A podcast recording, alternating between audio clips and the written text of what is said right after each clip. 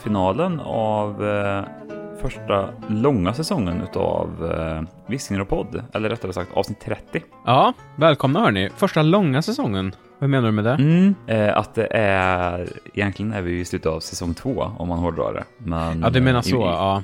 Ja, men jag säger att det okej då. Eh, slutet på första året. Ja, så kan man säga. Hur, hur känns första året då? Hur har du tacklat den här framgångssagan eh, som är något så fruktansvärt galen? Det är inte alla som får vara med på det här tåget. Du, det har gått jävligt bra för dig. Mig har det gått riktigt dåligt för, men för det har det gått riktigt bra för. Ja, nej men det var skönt att kunna få sluta sitt jobb såklart. Ehm, och sen kunna fly- flytta till en, eh, flytta ut ur den här uh, husvagnen jag har bott i de senaste tio åren. Det var nice. Nu bor ju vi i en sån eh, lägenhet utan fönster, uh, sån källarlägenhet. Eh, mindre än husvagnen, men man slipper få påhälsning på natten av djur och andra människor och sånt. Så det, Mm. det är positivt tycker jag. Och eh, Mm. jag ser fram emot vad som kommer hända nästa år, eh, Mm. faktiskt. Eh, hur känns det? Du sa att eh, det har gått sämre för dig. På vilket sätt? Jag, har ju fått eh, tagit ditt jobb plus mitt jobb eh, för att få det. att gå runt. Här, Ja. Oavsett hur mycket jag jobbar så kostar det här kostar mig väldigt mycket att göra den här Ja. satsningen. Eh, Ja. Så jag, jag har inga kvitton, jag vet inte vad det går på. Jag vet bara att det är så här, det är tomt mitt konto varje, eh, inför varje liksom 25 så är det liksom alltid så här, jag får sms från banken som säger att jag skyller dem pengar. Eh, Jag vet inte Mm. hur det går till, men det är väl uppenbarligen eh, vad heter det, priset man får betala tror jag. Eh, För, att, för framgång. Ja, men så är det. Ja, det, det var alla, alla säger som jag pratat med eh, som, som är framgångsrika, det är att det första som händer är att du flyttar ut ur husvagnen som alla bor i sen. Sen är vägen krattad, så kan man säga. Kul! Mm. Eh, Vi har ju ett litet speciellt avsnitt framför oss idag och jag tänkte att du ska få berätta för våra lyssnare vad det egentligen innebär att ha ett speciellt, framför, speciellt avsnitt framför sig. Ja, nej men vi har ju eh, istället för en veckans band då, så har vi eh, satt oss ner, vi har plitat ihop lite olika best of, tänkte Mm. vi. Eh, inte riktigt eh, heller när jag, när, jag tänk, när jag ser vad vi har framför mig, det är inte så mycket best of. Men det är lite så olika nedslag. Så att eh, vi har eh, topp tre filmer vi har sett i år. Ett av kriterierna där, det var att det behövde inte vara en film som släpptes i år. Den var viktig för dig, eh, kändes Mm. det som. Vi har årets mindfuck. Den ska bli väldigt intressant. Vi har årets värsta vi har varit med om på en skärm. Eh, vi har årets härligaste ögonblick inom populärkultur. Och eh, till sist då, årets Ben. Eh, trademark patent pending. Mm. Mm, verkligen. Så vi, efter vi spelade in förra veckans avsnitt så möttes vi i det, Karlskoga, låste in oss Mm. på ett eh, konferensrum på Statt. Ja. Vi har stött och blött som en sån eh, jury, en sån amerikan, en sån amerikansk jury i alla filmer som jag så här, har suttit inne i en hel vecka för att komma överens om domen. Eh, Exakt. Så vi kom ut här för tio minuter sedan och är redo på att eh, riva av. Your only chance to survive or evacuate is to leave with us. With us. With us. Då tycker jag vi kör igång. Eh, vi börjar med uh, de topp tre filmer eh, 2021.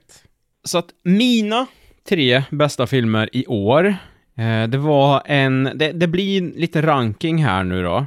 Och en av dem har jag redan tagit upp i eh, tid, en tidigare podd. Jag vet inte om det var halvårspodden. Men det handlar ju då om den här uh, In and of Itself uh, med Derek Delgario. Det var ju någon slags, vad ska man säga? Det var ju en performance-magi-show som hjälpte människor typ att hitta sig själv på, på något knäppt sätt. Den är, den är väldigt, fortsatt väldigt svår att definiera och beskriva, men jag skulle rekommendera den för någon som har identitetskris och vill börja gråta. Väldigt, väldigt eh, underhållande, intressant och bland det mest unika jag har sett, tror jag, på väldigt, väldigt länge. Drömmen hade varit att se den live, För det hade varit starkt. Men det är nästan lika starkt att sitta hemma själv skulle jag säga. Eh, se till bara att man är väldigt fokuserad på att det är just det som du ska se på här. Så att, ja. In and of itself, eh, nummer ett. Sen då, eh, nummer två. Det blir ju, det blir ju Dune blir det. Mm. Den har, vi, den har vi också pratat lite om i podden tidigare. Eh, vi drog ju den, vi gick ju såg den på bio, det minns du va? Mm, knappt, men jag kommer ihåg att, eh, jag kommer ihåg att jag såg den. Ja, okej. Eh, du, min, du min, minns du att du var i Stockholm den helgen, eller? Eh, ja, Eh, jag vet att det var en Ja. stor stad. Ja, okej. Ja, det kanske var någon annan stad också. Den är ju, skulle jag säga, nästan perfekt. Den står lite för lite på egna ben. Och det tar tid att göra film, vi vet det, det har vi pratat om förut. Så att det är väl en, ett par år bort innan vi kommer få se tvåan.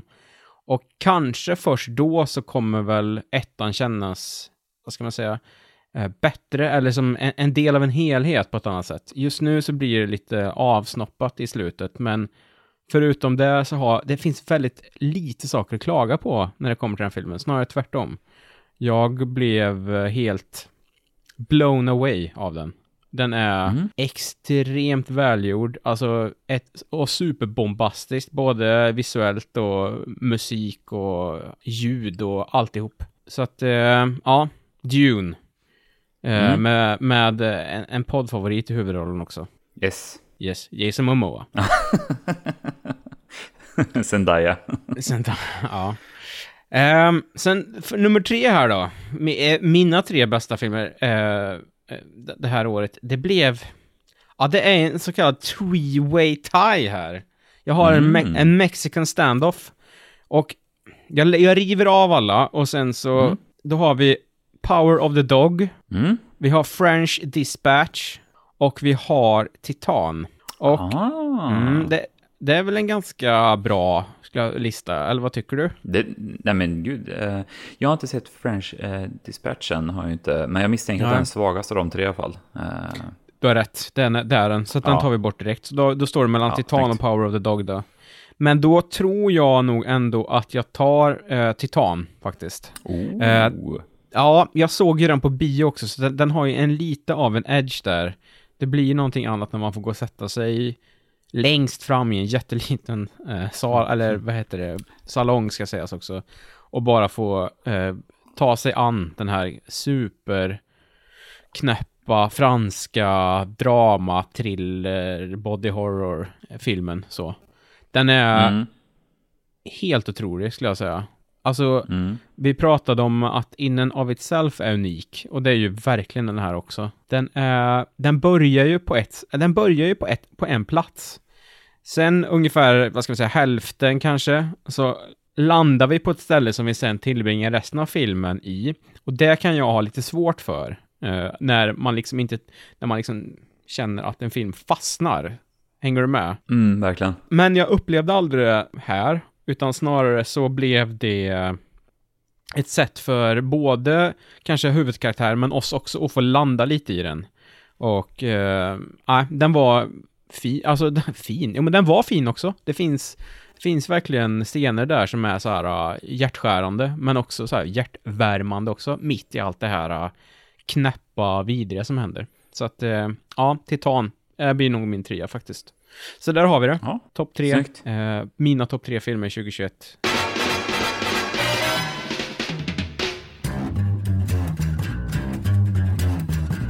I think it's time we blow this scene. Get everybody in the stuff together. Okay, three, two, one, let's jam. Vad... Nice. eh, det ska bli väldigt intressant att se vad du har att bjuda på. Mm, precis. Eh, jag tänker att dagens avsnitt kommer nog kanske vara mest okomplicerade i vis- Viskningar och Podds historia. Så eh, det är fullspäckat schema, så jag river av er. Gör det. Ehm, min... Hmm, det var svårt faktiskt. Eh, jag hade sett rätt mycket film i år, märkte jag, när Mm. jag gick igenom min lista. För jag backtrackade en hel del, mycket dret givetvis. Men det, var, det, var några, det var några som stack ut lite extra mycket här. och på plats nummer tre, om vi ska faktiskt rangordna lite här, så har jag uh, Michael Sarnoskis uh, Pig med Nicolas Cage i huvudrollen. Snyggt. Snyggt. Mm. Handlar väl egentligen om en eh, före detta kock som har flyttat ut i skogen utanför Seattle-aktigt. Jo, Seattle tror jag utspelar sig. Ja. Eh, han var väl en big deal förr i tiden då, men han av olika anledningar tröttnar på branschen och väljer att flytta ut och blir eh, eh, det många män drömmer om, självförsörjande skogsmulle.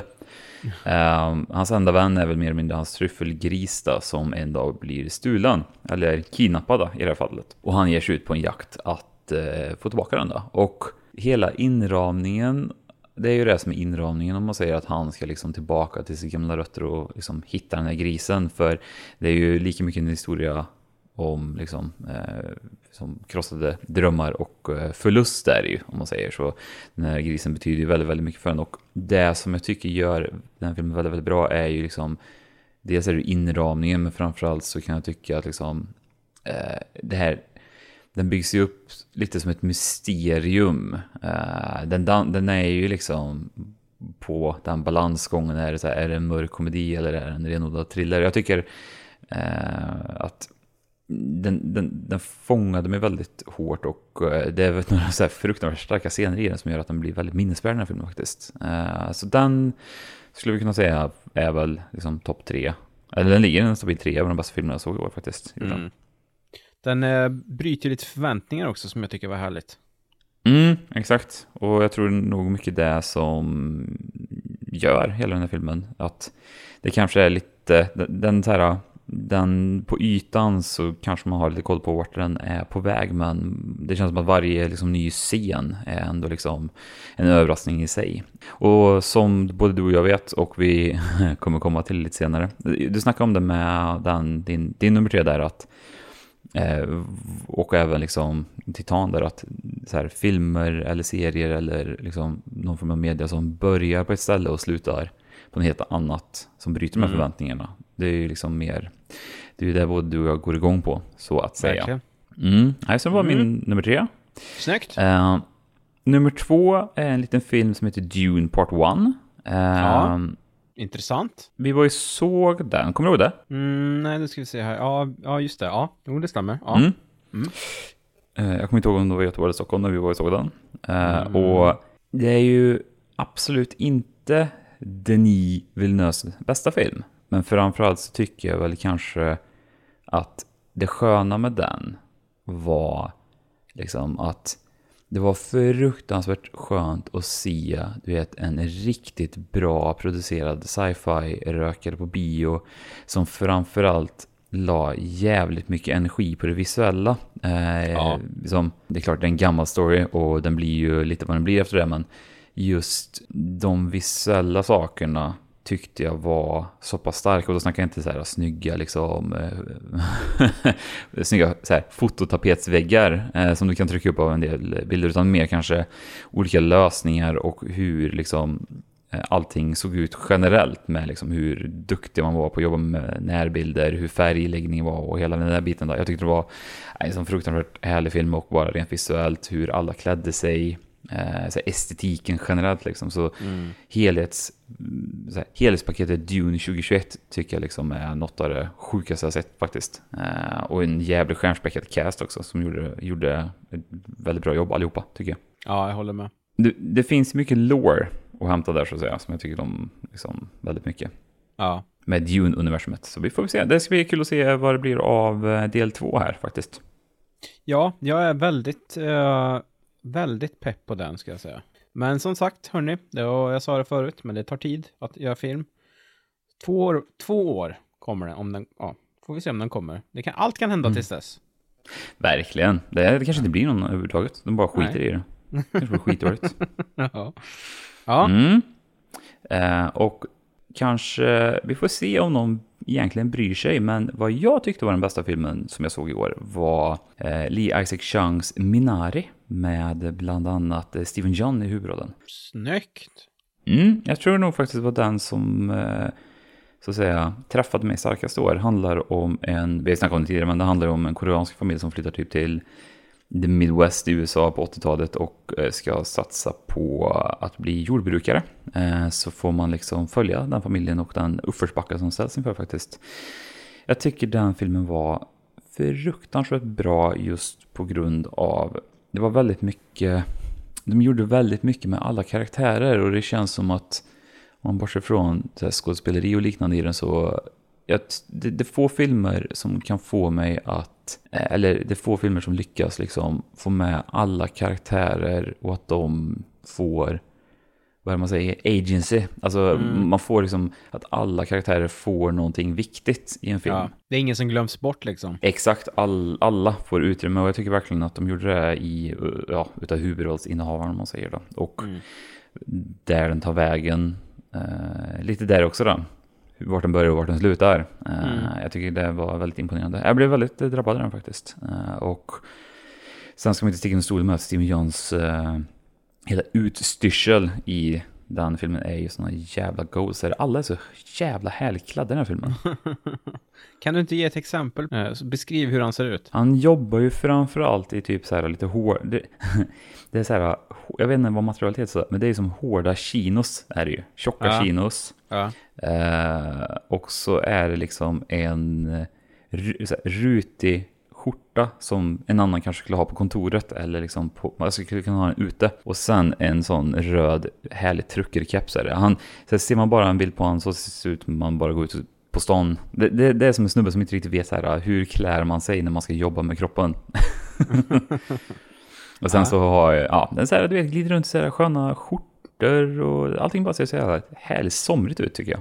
Köper. Tror du att det Mm. kan vara eh, liksom så här filmer som slår an lite extra? Kan, tror du att det kan vara eh, också beroende på vilken plats i livet man be, eh, befinner sig i? Absolut, jag skämtar väldigt mycket om att eh, efter jag såg den här filmen så var jag jävligt sugen på liksom, att jordbruka och det jag gjorde istället var att typ eh, vara med och renovera ett hus liksom. Så Ja. mycket sådana där saker kan slå rätt hårt och bli väldigt lättpåverkad också. Eh, Ja. ja. men lite, det håller jag absolut med om. Det, det går inte att sticka under stolen. Nej. Nej, jag blir väldigt påverkad av den här filmen faktiskt. Jag tycker om den. Det ska bli väldigt kul att se vad han har i eh, pipen här, regissören faktiskt. Tänkte bara säga att jag har fortfarande inte sett den. Så jag måste ta, ta tag i det. Det är så knappt. Ja. Ja, jag vet, jag vet. Jag borde ta och se den typ imorgon liksom. Mm. Men ja, det, jag ska definitivt se den innan eh, det året är slut i alla fall. Ja, Det lovar jag. Innan 2022 måste vi se den. ja, det ska jag. Jag lovar. Tack. Mm. Ja, nej fan, det var, det var starkt var det. Eh, Verkligen. Ja, vad ska man säga? Tre snabba toppfilmer, men vi har ju bara börjat. Det är ju nu det roliga börjar. Jag håller med, håller med, håller med. and deodorant products to help a man look, feel, and be his best. The Gillette series with Gillette Sensor, it's redefining men's grooming. Årets mindfuck. Mm. Eh, var det svårt för dig att hitta på någonting? Eller inte hitta på, var det svårt för dig att komma på vad du skulle prata om? Det var lite svårt mm, av den anledningen att eh, vi har ju tidigare haft eh, extremt brett eh, våra kategorier när vi har pratat om olika saker. Alltså Ja. årets mindfuck inom populärkultur, det hade lika gärna kunnat vara, jag vet inte. För dig kanske det är att eh, Bennifer är ett par igen, det är en mindfuck också. Eller att jag upptäckte Eh, nu spoilar du precis. Uh, nej, jag skojar bara. jag blev också jävligt mindfuckad när jag en dag utan att hört någonting om det, att Sex and City är tillbaka. Eh, Ja. Det, det var Ja. lite mindfuck också. Men, vad blir det då? Eh, nej, men jag landade ändå i typ så här att vi, vi har ju snackat jävligt brett, vi har snackat mycket tv-spel sistone och lite böcker och sådana saker. Så jag vill ändå så här, sitta kvar lite i eh, spektrumet film. Så jag tror jag tar faktiskt även här, eller du var ju inne på det tidigare, men jag tror faktiskt jag går lite på...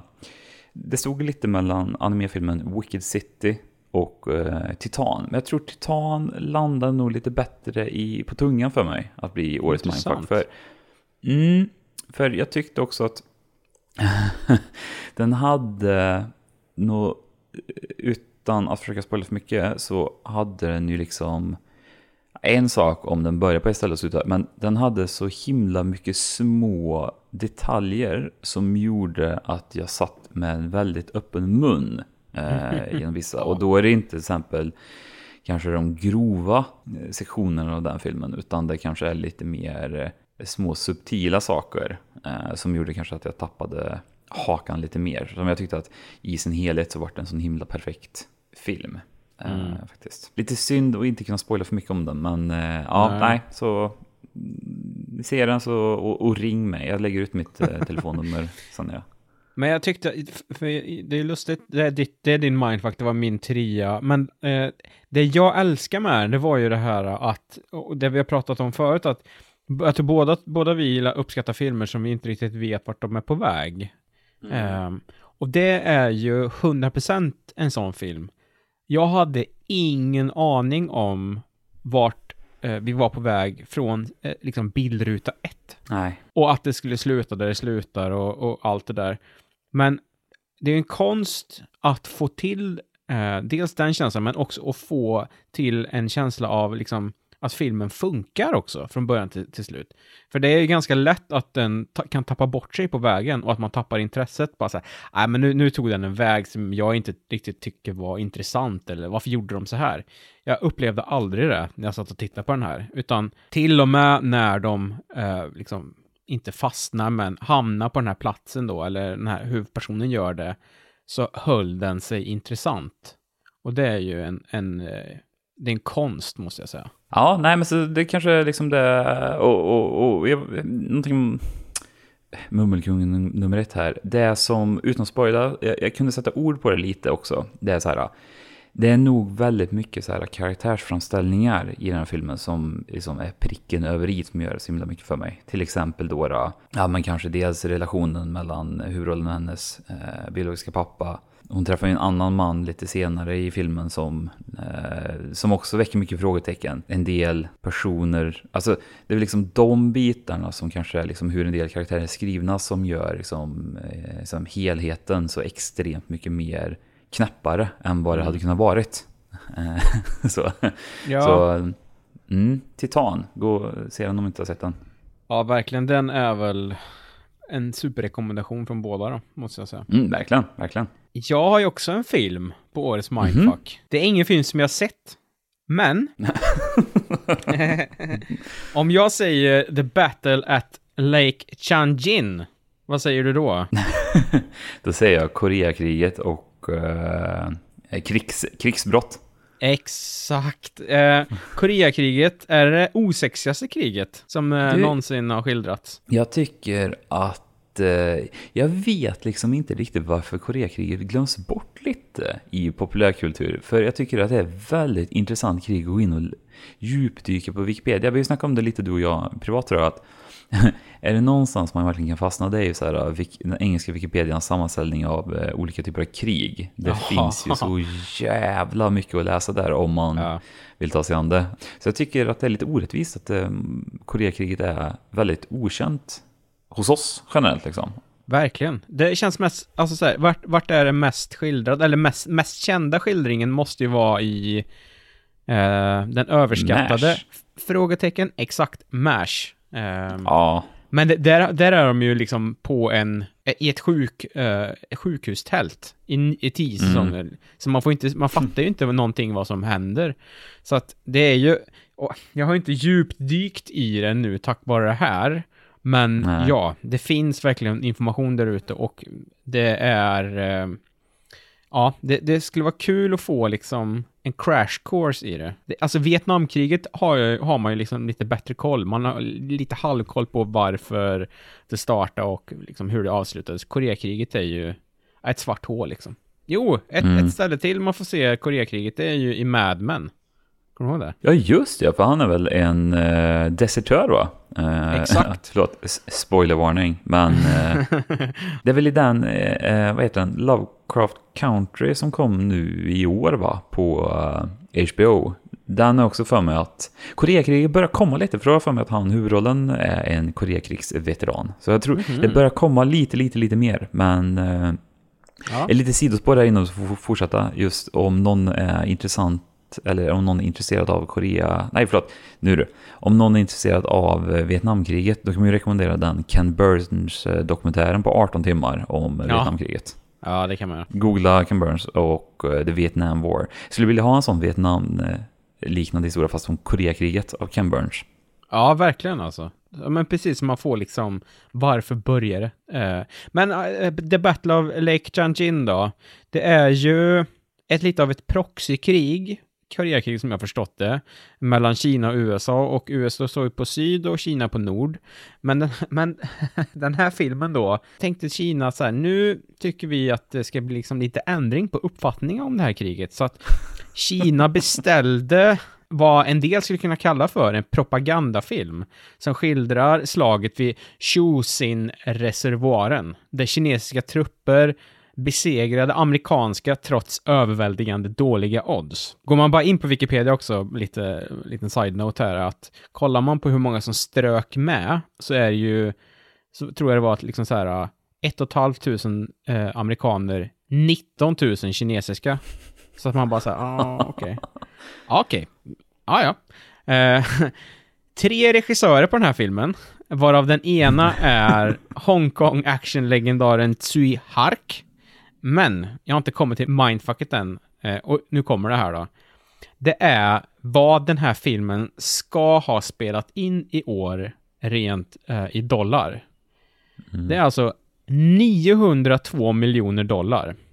Och, och förutom någon miljon, alltså från resten av världen, så är det bara ifrån Kina. Och det är väldigt mycket pengar det. Vi kan ta som, eh, vi kan ta som eh, jämförelse. Eh, senaste Bond, 771 worldwide. Mm. Dune, 390. Det är ingen av Marvel-filmerna i år som klarade över 500. Oj, den är sjuk dock. Sen vet inte jag, jag vet inte om de här siffrorna är 100%. Är de saltade tror du? Jag vet inte. Vi, vi ska inte säga för mycket för vi har ju faktiskt kinesiska sponsorer har vi. Eh, så att vi ska, inte, vi ska inte säga för mycket här.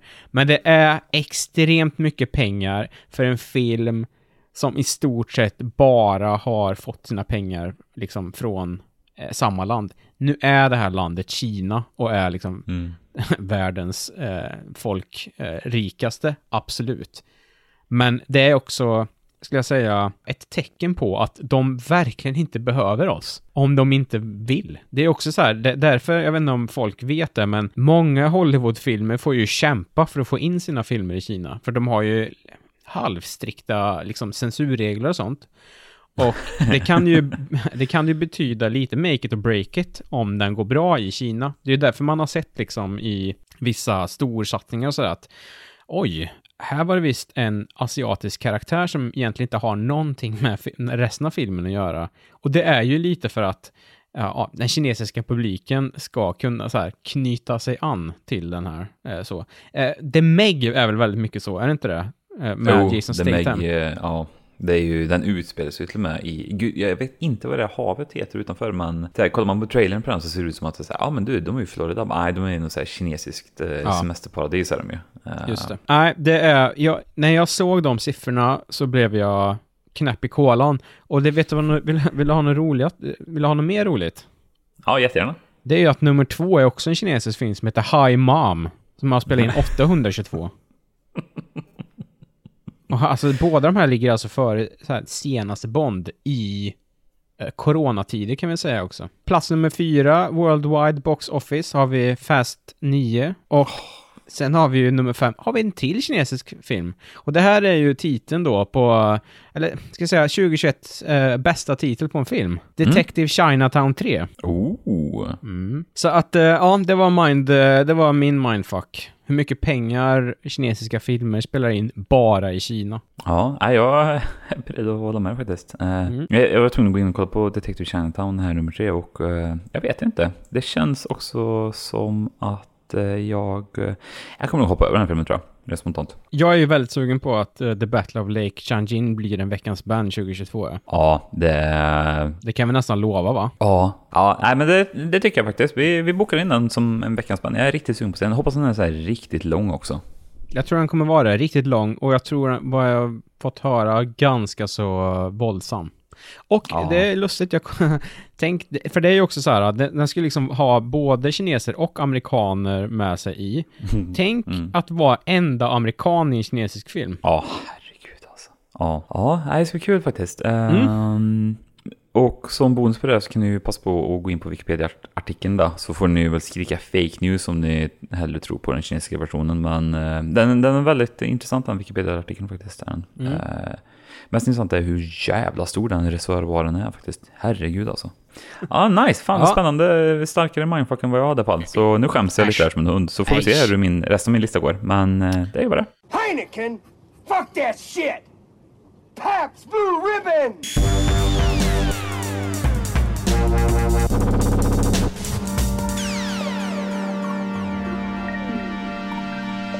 Det är vad det är. Och eh, det var lite så jag tänkte efter eh, jag hade varit med om årets värsta vi hade varit med om på en skärm. Eh, riktigt dålig segway. Men, ja, jag tar, det- Mm. jag tar det igen här då. Det är årets värsta vi har varit med om på en skärm. Eh, och för mig, så en, det stod mellan två saker. Den första jag tänk, tänkte på, det var, var extremt bakfull efter eh, julfest med jobbet. Då satte jag, satte jag på Gunpowder Milkshake med Karen Gillan och eh, Le, Lina Headley från eh, Game of Thrones. Mm. Och jag var tvungen att stänga av efter 20 minuter, för jag blev mer bakfull när jag såg den. Eh, men det var inte det som var det värsta jag varit med om på en skärm. Det värsta Nej. Var yt... det är väldigt mycket film här, men det var en film var det. Halloween, Mm. Ki- Halloween Kills. Ooh, snyggt. Den är för mig helt obegriplig. Det här är alltså uppföljaren till Halloween med eh, eh, Jamie Lee Curtis tillbaka i rollen. Den här Halloween som var som en fortsättning på ettan som ignorerade alla de här andra Halloween-filmerna som har kommit eh, sedan 70-talet. Och eh, Jamie Lee Curtis spelar ju någon slags, ja, hon, har ju, hon har ju blivit liksom någon slags så här eh, P, eh, vad heter det, PTSD, heter det så? Eller PS, jo, PTSD Queen, som bor ute i skogen och eh, bara väntar på att Michael ska komma tillbaks. Och, eh, spoiler alert hörni, han kommer tillbaks. Och sen Yes. är det även eh, he- hennes dotter med och dotterdotter och ja, jag tyckte väl att första filmen ändå var helt okej. liksom. Det var en rätt bra slasher. Alltså Michael gjorde vad han, gjo- gjorde vad han skulle. Så, gick runt och hade ihjäl väldigt många människor. Tyckte den slutade bra också. Mm. Men den spelade ju in lite för mycket pengar så att studion kunde inte ignorera det utan liksom, okej, gör uppföljare. Och då så här, okej, vi gör en. Och de bara, nej, gör två. Och de bara, okej. Så att det här är liksom första uppföljaren. Och jag tror nästa kommer liksom, ja, om ett år. Men Mm. de har ju lagt upp det på det här sättet att tvåan börjar precis där ettan slutar. Men det är ju som att de har tagit ettan och så här, kastat ner ettan för dumträdet och den slår i alla grenar.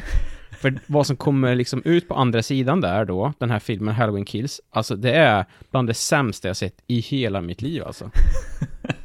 Manuset, storyn, skådespelarinsatserna, det är, så, det är typ så helt, det är obegripligt. Igen säger jag det. Alltså, jag vet inte om de hade kunnat komma undan med det om tvåan skulle liksom utspela sig ett år senare, eller hänger du med? Att det liksom inte var Mm. liksom neck to neck. Men nu när det liksom är verkligen så här, okej, man sätter sig och kollar på ettan och sen tvåan direkt, det är ju som att alltså en helt annan ras människor går och gör en film. För så knäpp Mm. är den. Det finns ju en scen, alltså filmen handlar ju om att så här, Michael, han lyckas ju ändå rymma då i slutet. Eh, han blir instängd på ett ställe i ettan.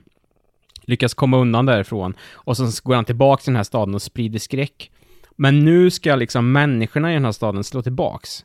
Så det blir ju, det blir ju en scen där på ett, eh, på ett sjukhus när de tror att de har fått eh, rätt på Michael. Men det är inte han, det är bara en stackars eh, sinnessjuk eh, annan man där. Och så blir det som en, vad heter det, mob, folkhop, Ja. som ska liksom jaga honom där. Och det är liksom så här, eh, man tror att det är en parodi alltså.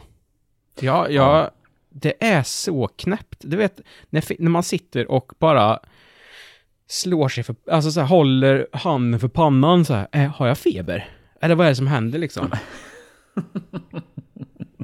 så det är kändes ju, vet du ja, jag vet exakt vad du menar. Uh, går lite händelserna i förväg för den här var med som en, en nominering till min största mindfuck faktiskt. Och jag vet inte om jag ska kasta om, eller värsta varit med om. Eh, för lite så är det faktiskt. För det är ju den att de vill ju återanvända en del karaktärer från så här, första, ett, alltså originalet liksom. Och då är det ju de här två barnskådespelarna som får eh, liksom chansen att eh, att, att ställa upp som skådespelare igen då, som samma karaktärer också. Och då är det ju ena där som, ja, jag kommer inte ihåg namnet på dem, men, men den ena är ju framförallt kanske mest känd från, eh, vad heter det, eh, vad är de heter? De, eh, Beverly Hills Real- Housewives. Ja, Real Housewives of Beverly Hill- Hills. Kyle Richards heter hon. Ja, men exakt. Och jag vet inte hur mycket skådespelarinsatser hon har gjort sedan dess. Men det sjuka är dock att hon är ju inte sämst den. Det är ju han som spelar Tommy. För han, Ja. han går ju in med någon form av... Eh, de går ju in i en sån där gruppmentalitet. Att så här, ah, men nu, nu är vi trötta på det här. Nu, nu är det så Ja. liksom vi invånarna. Vi, nu ställer vi upp allihopa. Så här, så här, mer,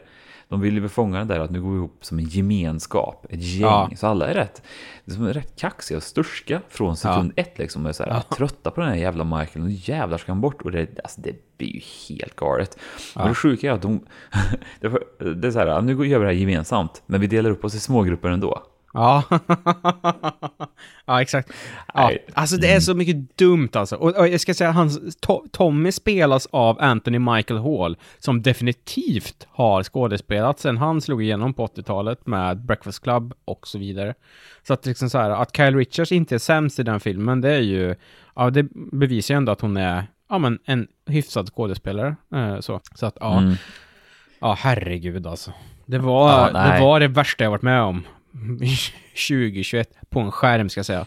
Eh, så att ja, det var, det var mitt. Mm, eh, värt att säga också, kanske också, jag, jag läste lite rykten på nätet att det var någon som hade sett en sån eh, testscreening av den filmen och eh, den ska ju tydligen vara väldigt omklippt, ska den vara liksom. Eh, för den, den tog eh, ett den tog liksom en helt annan riktning från första början. Sen så vet jag inte om studion feg ur lite för den, vad ska man säga, den hintade kanske mer om eh, det som man alltid har misstänkt att Michael Myers kanske är snäppet övernaturlig. Vilket skulle förklara en hel del andra Ja, saker. det men- är så knäppt alltså. Mm, så eh, jag hade nästan hellre tagit det liksom, för det hade kanske förklarat ett, lite mer saker så. Men eh, ja, jag vet inte. Det var lite synd att jag, jag gick in och var ändå bara pepp på den här filmen. Så mm. jag som sagt hade den också på min eh, årets värsta. Hade jag Ja. som, eh, som en nominering där. Och eh, jag var... Eh, jag valde bort den, men jag kommer dock säga att det var det värsta, för jag blir påmind av det nu hur otroligt dålig den var. Men jag kan också dock eh, eh, prata lite om den filmen som från början var den värsta filmen, och det var ju Venom 2. Ah. ja, den såg vi tillsammans också. Mm, gjorde vi. Och jag vet inte hur, riktigt varför den filmen får någon form av så här internetfrikort, för det kan vara det absolut sämsta sett eh, nå- nästan någonsin. För det är ju liksom allt från hur folk beter sig, från att det märks att den filmen är så jävla nedklippt, att det saknas så mycket material. Det, alltså, den är liksom bara, det finns ju, nu är spoiler här då, men det finns ju en scen där Venom beslutar sig för att liksom, lämna Tom Hardys eh, karaktär och han blir någon form av så här... Eh, Free agent. LBTQ Ja, precis. Och så kommer han in och blir någon som form av så här LBTQ-ikon på någon fest. Eh, och han det. ett dansgolv med så här, eh, neonringar, eh, någon så här open air-liknande historia liksom. Där Ja. alla liksom, han dansar, han typ Ja, han kör så här open world eh, avrivning liksom. Det är så jävla sjukt, för det är inte egentligen det som är det värsta. Det värsta är att jag eh, tog, tog mig an och såg Fantastic Four nyligen. Mm. Alltså Josh, är det Tank eller Trank? Trank. Trank ja. Den filmen, den har fått så jävla mycket skit. Jag kan hålla med om mycket, men jag vet inte om det är för att jag har sett den efter massa år nu och kanske den filmen landar lite. Den är inte bra, men om vi säger så här, det är orimligt hur F4, som jag väljer att kalla den, har fått så fruktansvärt mycket skit när Venom 2, som är ännu hemskare, Ja. och ännu mer ofärdig. Att Ja. den inte får lika mycket skit. För absolut, jag ser att F4 har, den är jävligt korkad, jävlar vad korkad den var när jag såg den, men det, den har ändå rätt mycket så här, ja men de hittar på lite nya saker, de gör lite, tar lite så här, vad ska man säga, eh, de lånar lite och tar och hittar på lite egna saker. Men där är det givetvis uppenbart att det är scener som saknas av att det var en stormig produktion. Mm. Och jag tror liksom bakom kulisserna, dramat, reflekterar nog fansens omdöme om den filmen. Sett till att Venom 2 är ju typ knappt någon som vet om att det är Anthony Serkis, eller ja, Andy Ja. Serkis som eh, reg- regisserar den här filmen. Det Nej. fattade inte jag förrän den var typ här. Eh, Nej. Gollum hörni. Det är Gollum Ja. som har regisserat Venom 2. Precis, så ja, nej, så jag tycker att eh, i...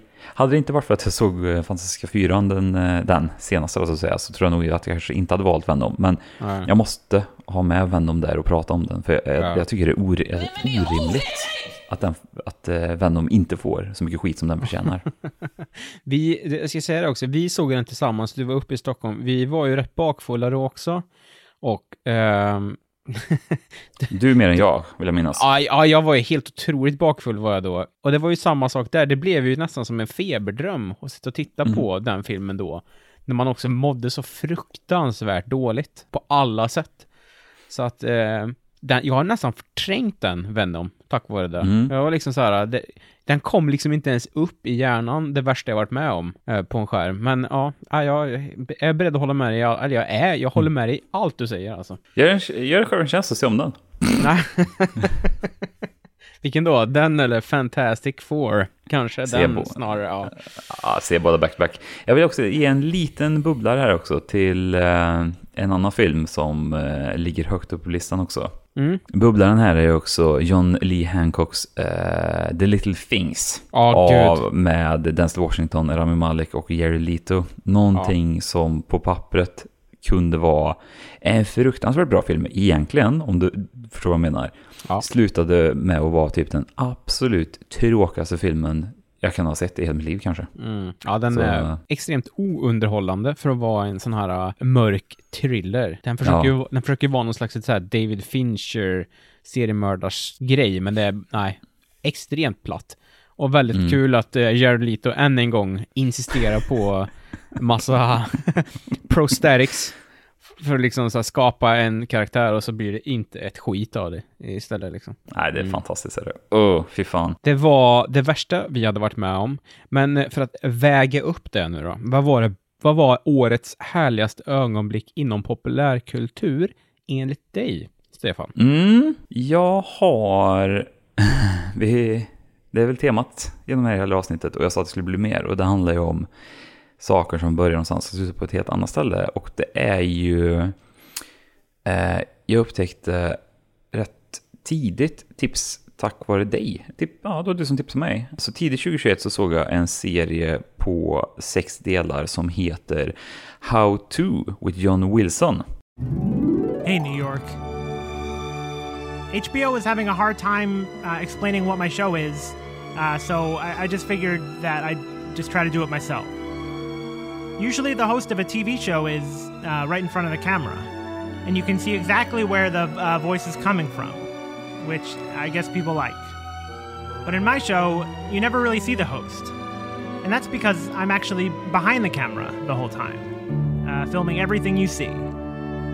So instead of having to uh, stare at me for the whole program, Mm, är väl egentligen någon form av eh, halvkomedi dokumentärserie av en snubbe som, eh, eh, vad ska man säga, han bor i New York och eh, den här eh, inramningen är ju att han gör mer eller mindre typ tutorials, eller självhjälpsavsnitt kan man säga.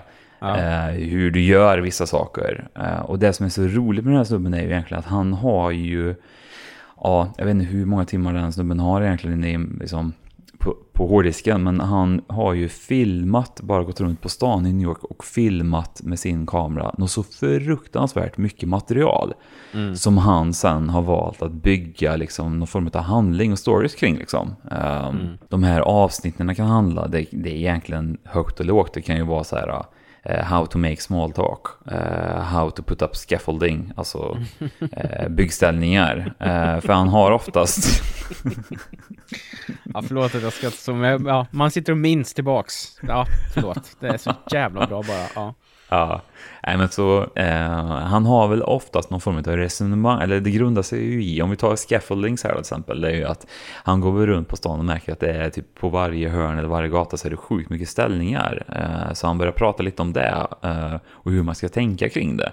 Och sen bildsätter han ju det här på ett väldigt speciellt sätt som gör att det blir... Eh, det handlar inte om att det blir så här hysteriskt roligt om man sitter och kissar på sig i ett hörn, utan det är väl mer bara att man tycker att allting blir rätt så... Det kan ibland vara väldigt mysigt, ibland kan det vara väldigt jobbigt och ibland kan det vara bara väldigt knäppt liksom. Eh, och det är samma där att han, han lyckas på något sätt prata och filma om vissa saker, intervjua en person som har någonting med det här att göra och i samma veva så blir han liksom eh, automatiskt pekad lite åt ett annat håll eh, som gör att, att eh, han djupdyker lite i något helt annat än vad avsnittet egentligen handlar om. Eh, men han lyckas alltid på något sätt knyta ihop säcken och landa, att komma till hela, liksom, hela, hela vägen runt. Så han landar tillbaka där han började. Och anledningen till varför jag också blev väldigt påmind om serien är för att eh, säsong två kom nyss och eh, man är tre avsnitt in av sex eh, på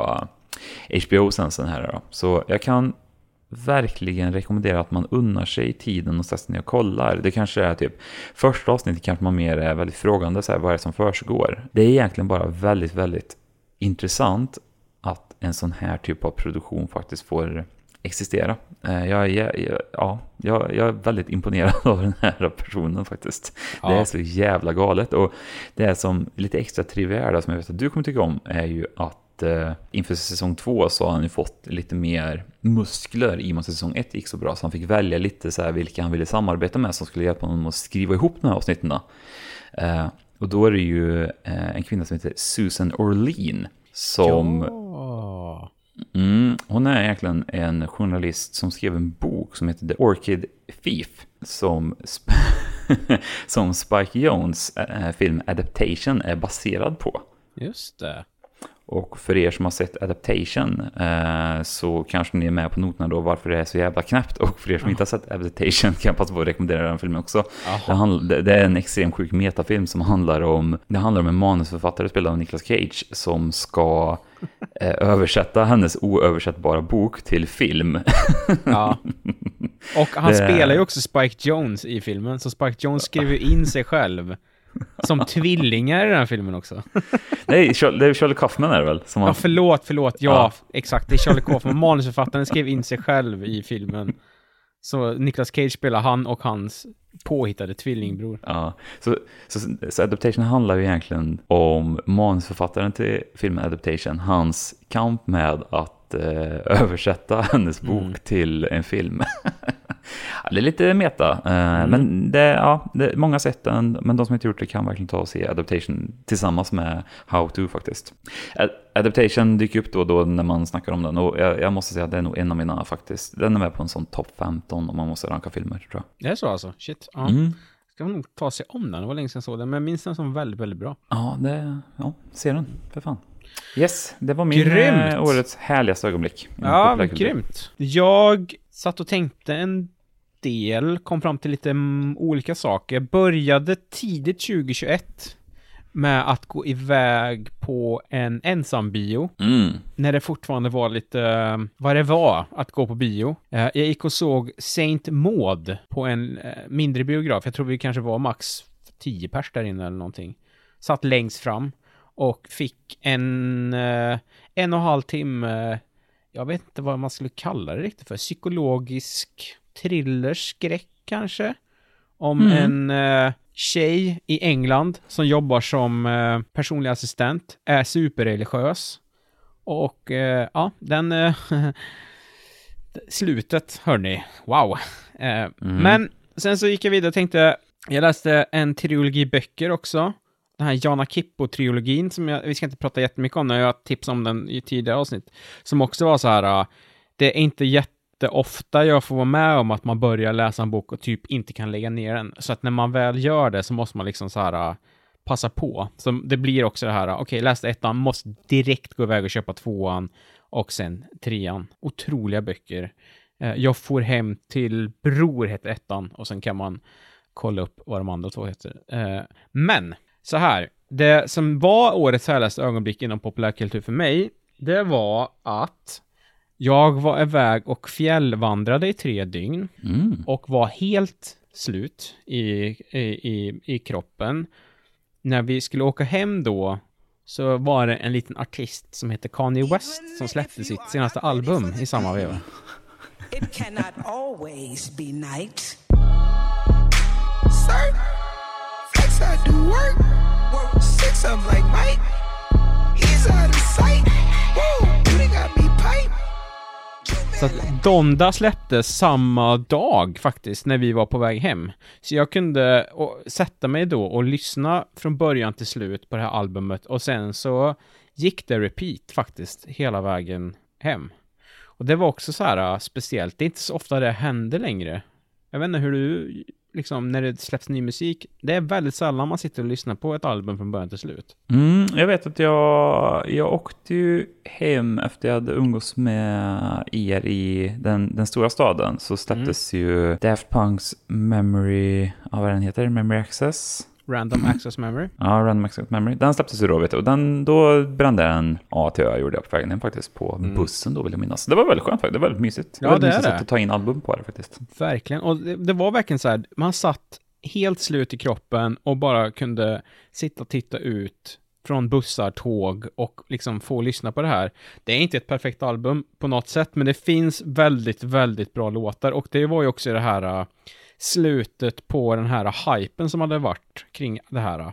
Han har ju haft de här lyssningspartyna. Han hade, det hade varit väldigt mycket skriverier och till slut så fick man ta del av det. Och Mm. liksom, ja det var, det var, det var speciellt och det var väldigt eh, härligt. Och annars blir det mest att man sitter och lyssnar på poddar. Nu var det verkligen liksom ett, ett album. Svinlångt är det ju också, ska man säga. Det är så jävla mycket låtar liksom. Och jag tror vi har pratat om det tidigare också i den här eh, i ett tidigare avsnitt. Men det blir väl lätt så att det man tycker är bra kommer väl tillbaks liksom. Så att, ja, jag tror det, var, det är nog det faktiskt ändå. Donda är årets härligaste ögonblick för mig inom populärkultur. Nej, fan, det, jag köper att eh, jag vet att du pratar väldigt gott om det och jag vet ju att du är ett Kanye-stan också. Vi, Ja.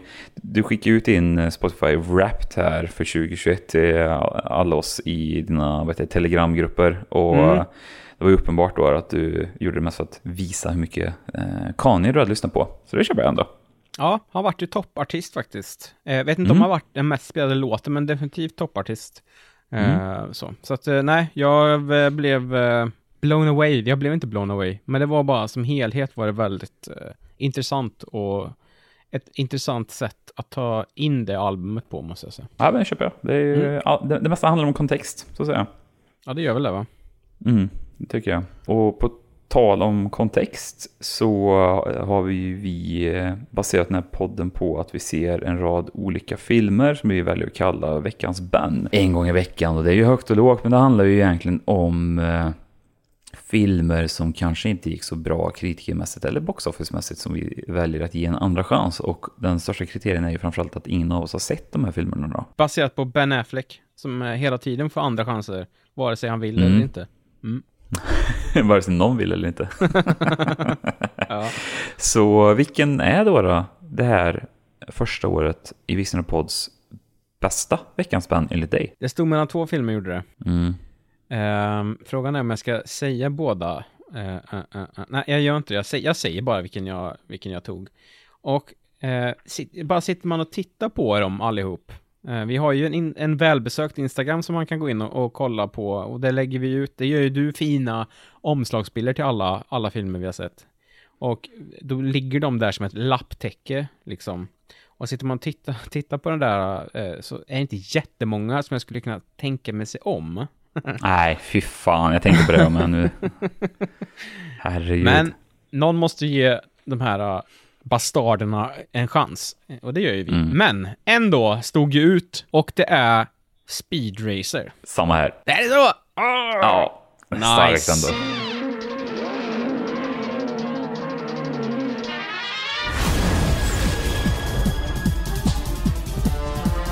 man seems to be interested in only one thing. All he talks about, all he seems capable of thinking about, is automobile racing.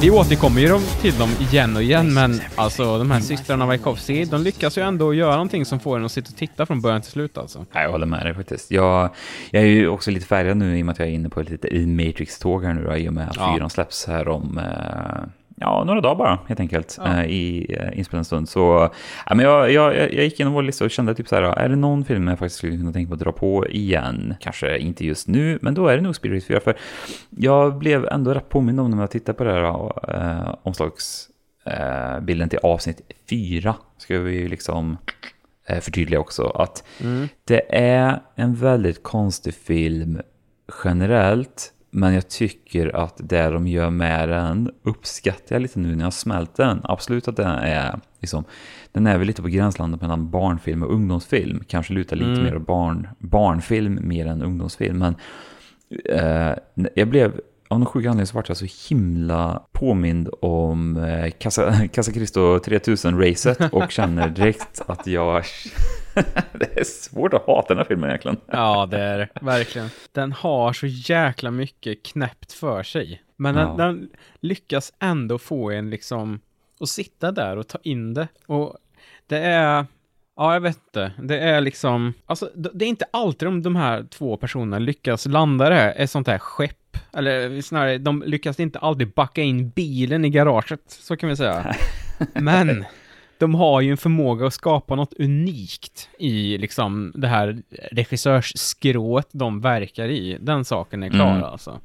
Alltså, om det nu är Speed Racer eller typ Jupiter Ascending eller Matrix-filmer, det kan vara vad som helst. Eh, eh, Man sitter ändå där och bara så här, ja, det här var inte så bra, eller det här var svinbra, men det är ju också helt unikt alltså. Mm, verkligen. Det, det är liksom, det är den eh, credden de faktiskt ska ha tycker jag. Det, det, är liksom, det känns som att de inte tummar heller riktigt på det de vill göra. För det är också så här sett till den visuella stilen, den snackade vi väldigt mycket om när vi såg den här filmen, att det är ju en väldigt dampig ADHD-tolkning av en som klassisk japansk animeserie och det ser, allting är så glatt och färgrikt och det är så greenscreenigt med, liksom, med flit. Liksom. Eh, och, och det är så här, det är kanske inte alla riktigt som eh, hade kunnat liksom gå, löpa hela linan ut där, eh, förutom de där två personerna faktiskt. Eh, ja, nej, de ska liksom ha all cred de systrarna, tycker jag. Verkligen alltså. Vad, hade du någon annan bubblare eh, som du hade tänkt sådär? Nej, det hade jag faktiskt inte. Jag hade ju en. Okej, vilken då? Shin Godzilla tyckte jag också var, Ah, snyggt. ändå inte var så farlig. Eller vad man ska säga. Eller den tyckte jag var rätt ok- okej ändå, rätt bra alltså. Mm. Ja, Eh. ja, men det fanns ju några liksom som vi har sett som ändå så här går därifrån och känner så här, ja men det här var rätt okej. Eller så här, den var Ja. bra liksom, det var inga konstigheter. Eh, speciellt förra veckans den Band of Ru- Rubbers, men det är ju varken Shin, eh, Shin Godzilla eller Band of Rubbers är ju så två filmer jag kommer se om. Jag kommer aldrig se om dem. Nej. Jag är övertygad Nej. om att jag kommer se om Speed Racer någon dag. Ja, men verkligen. Det är, alltså, så jag kan lätt se mig själv sätta på den typ någon förmiddag igen då, när man är bakfull eller någonting. Alltså den är väldigt så här lätt. Sova bort någon timme. Ja, exakt. Så. Ja, men uh, intressant. Det ska också bli väldigt sant- intressant, apropå de här uh, syskonen nu då, att du har ju ett mål här i vår. du, ska, du, ska, ju- du ska ju se all, alla avsnitt av deras Netflix-serie Sense 8 och återkomma Mm. med rapport. Mm. Det, det är mitt eh, 2022-projekt där, att jag ska se allting där.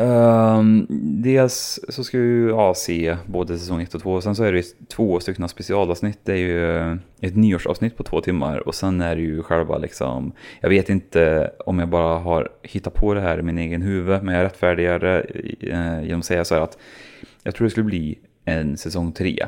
Men så blev det Mm. inte det. Och det de fick som kompensation då är liksom ett specialavsnitt på två och en halv timme som liksom knyter ihop säcken. Så ja, vi får se här. Jag, eh, Matrix 4 kommer nästa vecka. Jag ska gå och se den. Jag tror att det kommer vara en riktig flopp. Men samtidigt så, nu har jag taggat upp mig själv så himla mycket genom att sätta om eh, alla Matrix-filmer plus Animatrix. Plus att jag lirade Ja. den jävla tech-demot häromdagen eh, som det. de gjorde tillsammans med nya Unreal-motorn här på Playstation 5. eh, Så jag känner att jag är in it just nu, så det ska bli väldigt kul att hoppa på en till här nu. Jag, jag känner mig redo mentalt. Jag var, jag var nog fan inte redo när de släppte Matrix 4-trailern, men nu är jag det. Så jag, Ja. korre på plats. Ja, vad härligt alltså. Ja, och Intressant, eller intressant, men vad härligt att du går iväg och ser den på bio också. Mm, verkligen. Ja. Vi som sagt eh, tar en liten, eller det har vi inte kanske sagt än, men vi kommer ta en liten paus här. Och så Mm. kom, kommer vi tillbaks någon gång i januari. Vad, eh, vad har, du, har du några planer för vad du ska inta under eh, jul, julledigheten här?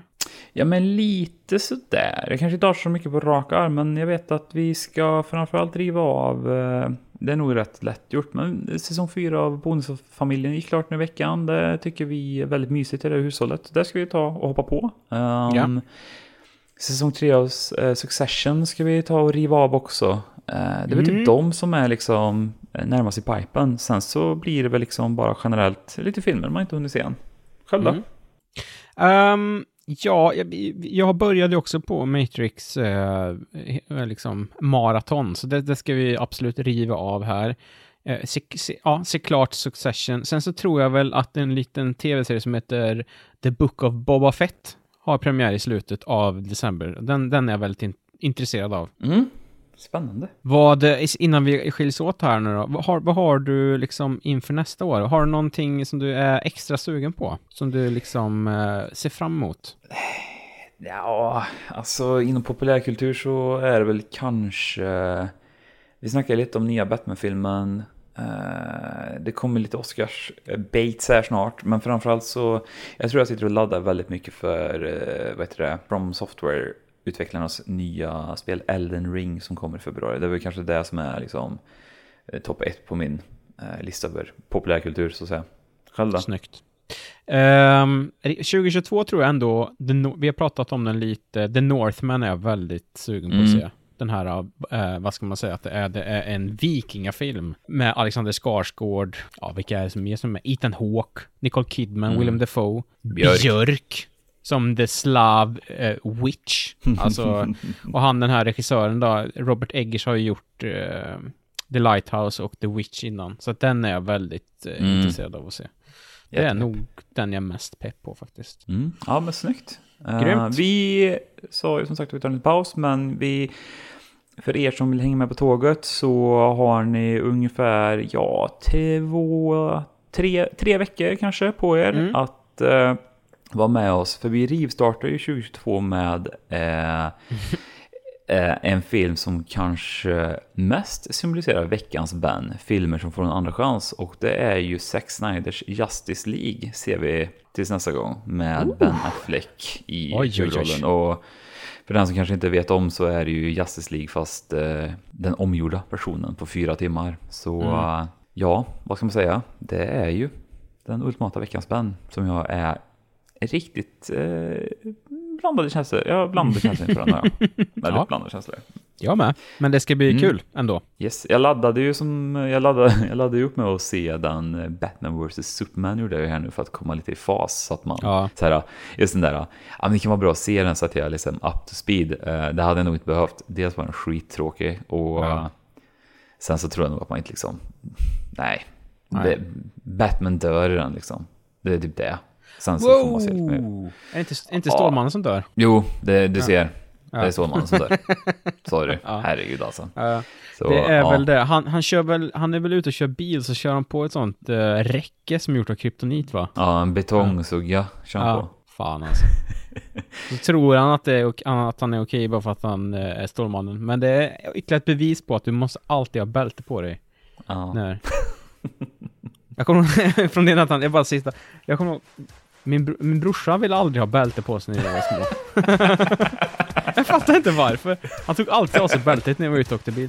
Ah, ja, eh, med det så stänger vi den här podden eh, för det här Yes. året. Och kommer tillbaks starka, friska och eh, kanske solbrända till eh, 2022. Yes. Tack. Tack ska du ha. Tack, vi hörs. Hej då!